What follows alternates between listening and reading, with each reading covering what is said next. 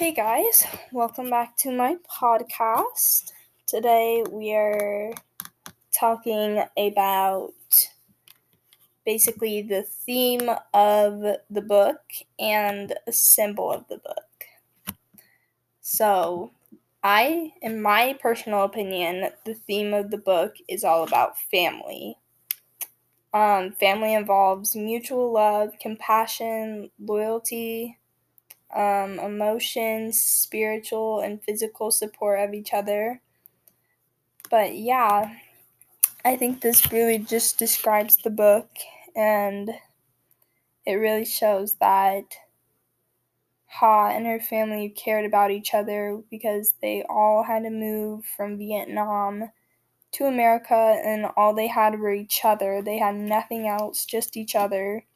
And they had to learn how to survive with everybody. Um, they had to learn how to make money. They had to learn how to speak English. They had to basically just relearn how to do everything because America was so much more different than Vietnam. But yeah, the biggest theme is family and just supporting each other. Just like how Ha's brother Vu supported her when she was being bullied by the bully at her school because she didn't know how to speak English. They stood up to the bully, and the bully never bothered Ha again, and the bully ended up having no friends after that. While Ha, on the other hand, had a lot of friends thanks to her brother standing up to the bully.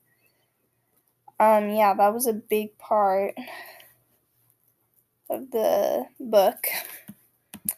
Um, yeah, basically the whole theme is just about family and loving each other and yeah, realizing that when no one's there for you, no one's there for you, um, your family will always be there for you.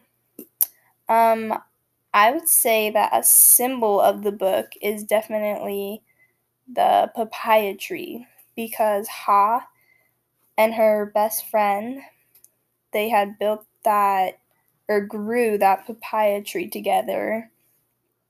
So that basically just re- represents her home and how much she loved Vietnam, her family, her best friend, basically just her life in Vietnam.